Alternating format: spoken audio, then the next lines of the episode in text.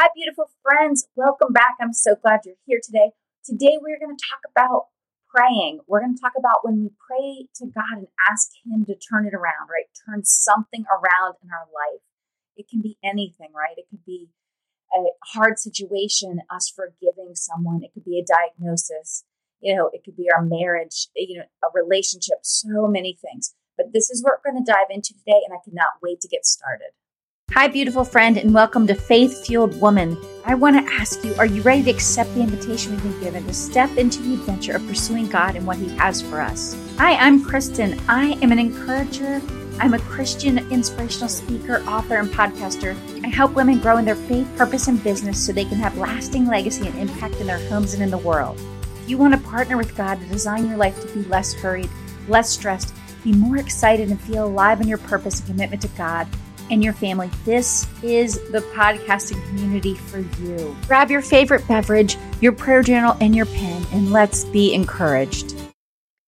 This topic today about prayer and about seeking God and looking for God to um, change something in our life, right? For Him to show up when we seek Him.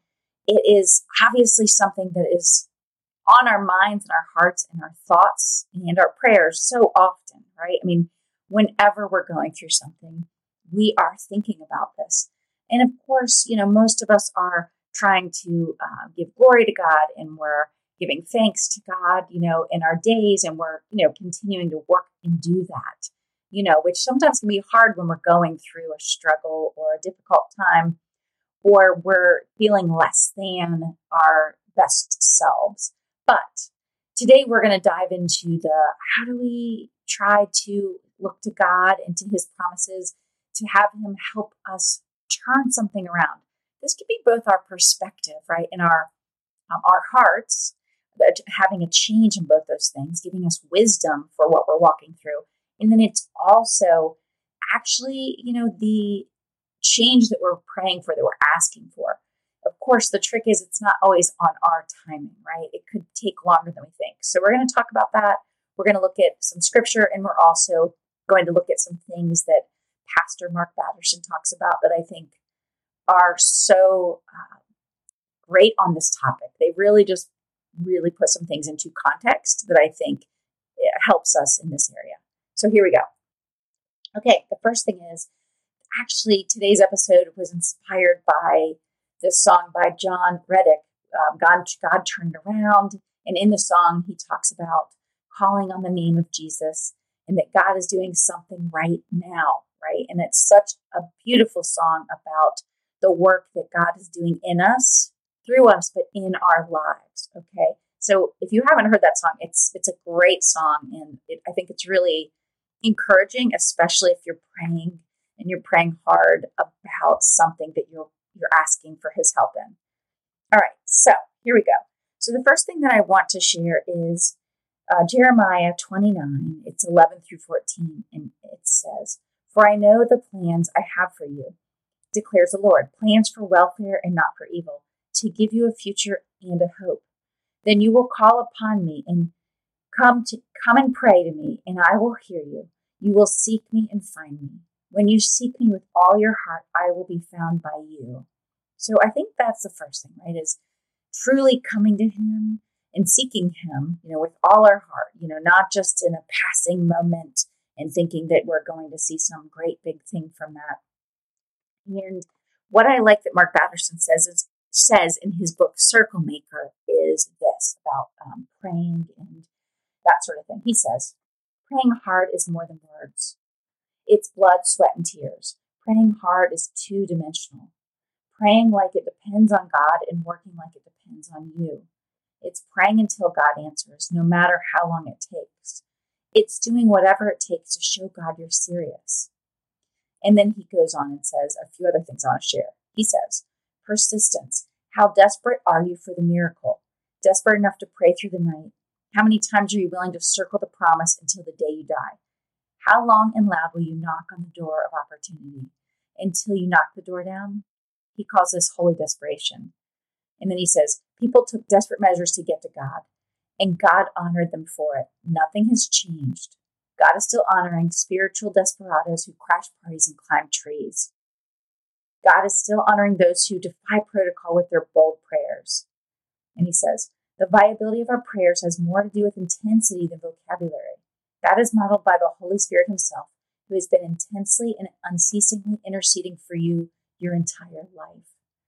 And then he says, basically, for us to be uh, to live unoffended by God when things in our life, in, in the prayers we're asking God to answer, don't happen on our timetable. And he says this: most of us live in a period of ellipsis, which it, ellipsis is it indicates a pause in speech or an unfinished thought when we're waiting for God to answer a prayer.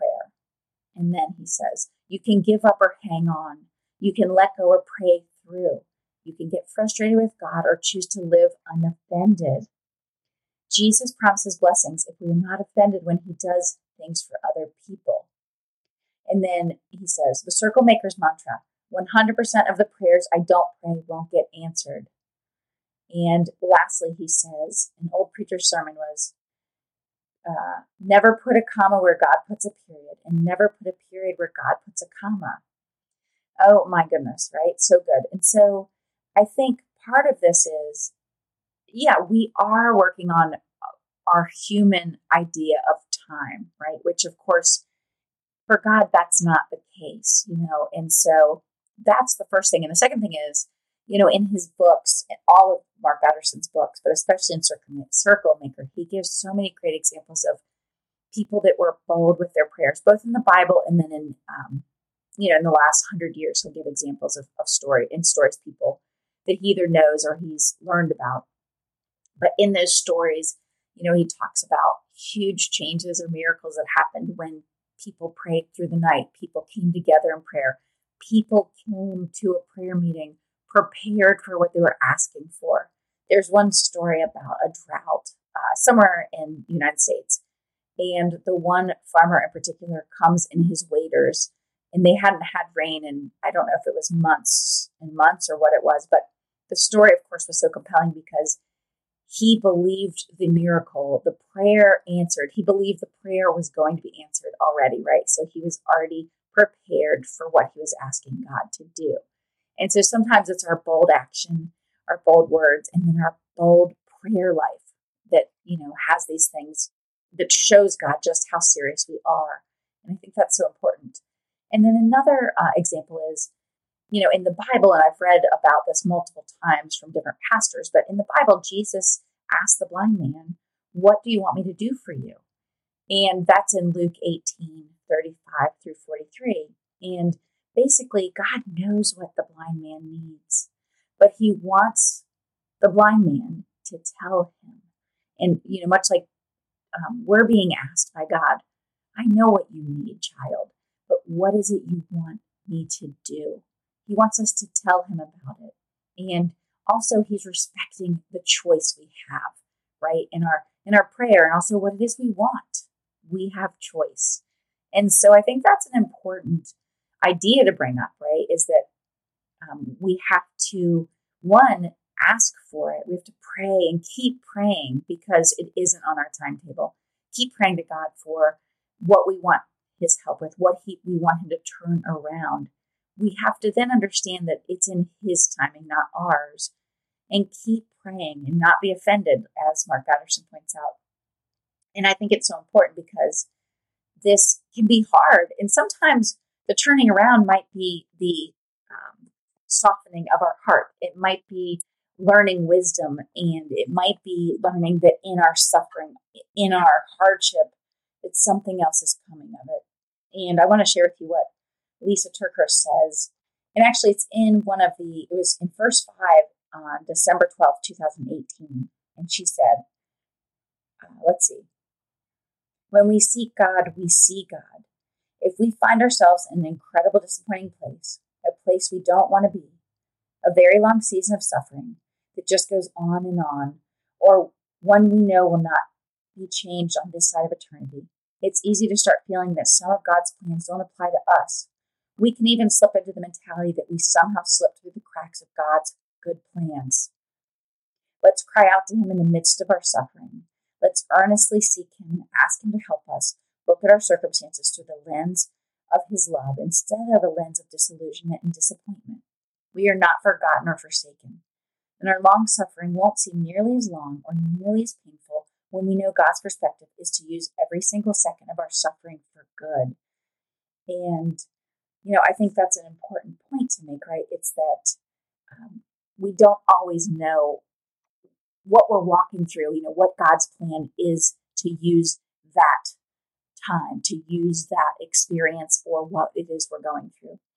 And on that same day, um, Lysa shares this prayer at the end of that first five um, devotional. She says, Father God, you know how tired and discouraged I get when the pain in my life goes on and on. You also know how much I desperately long for you to hurry up and, re- and rescue me.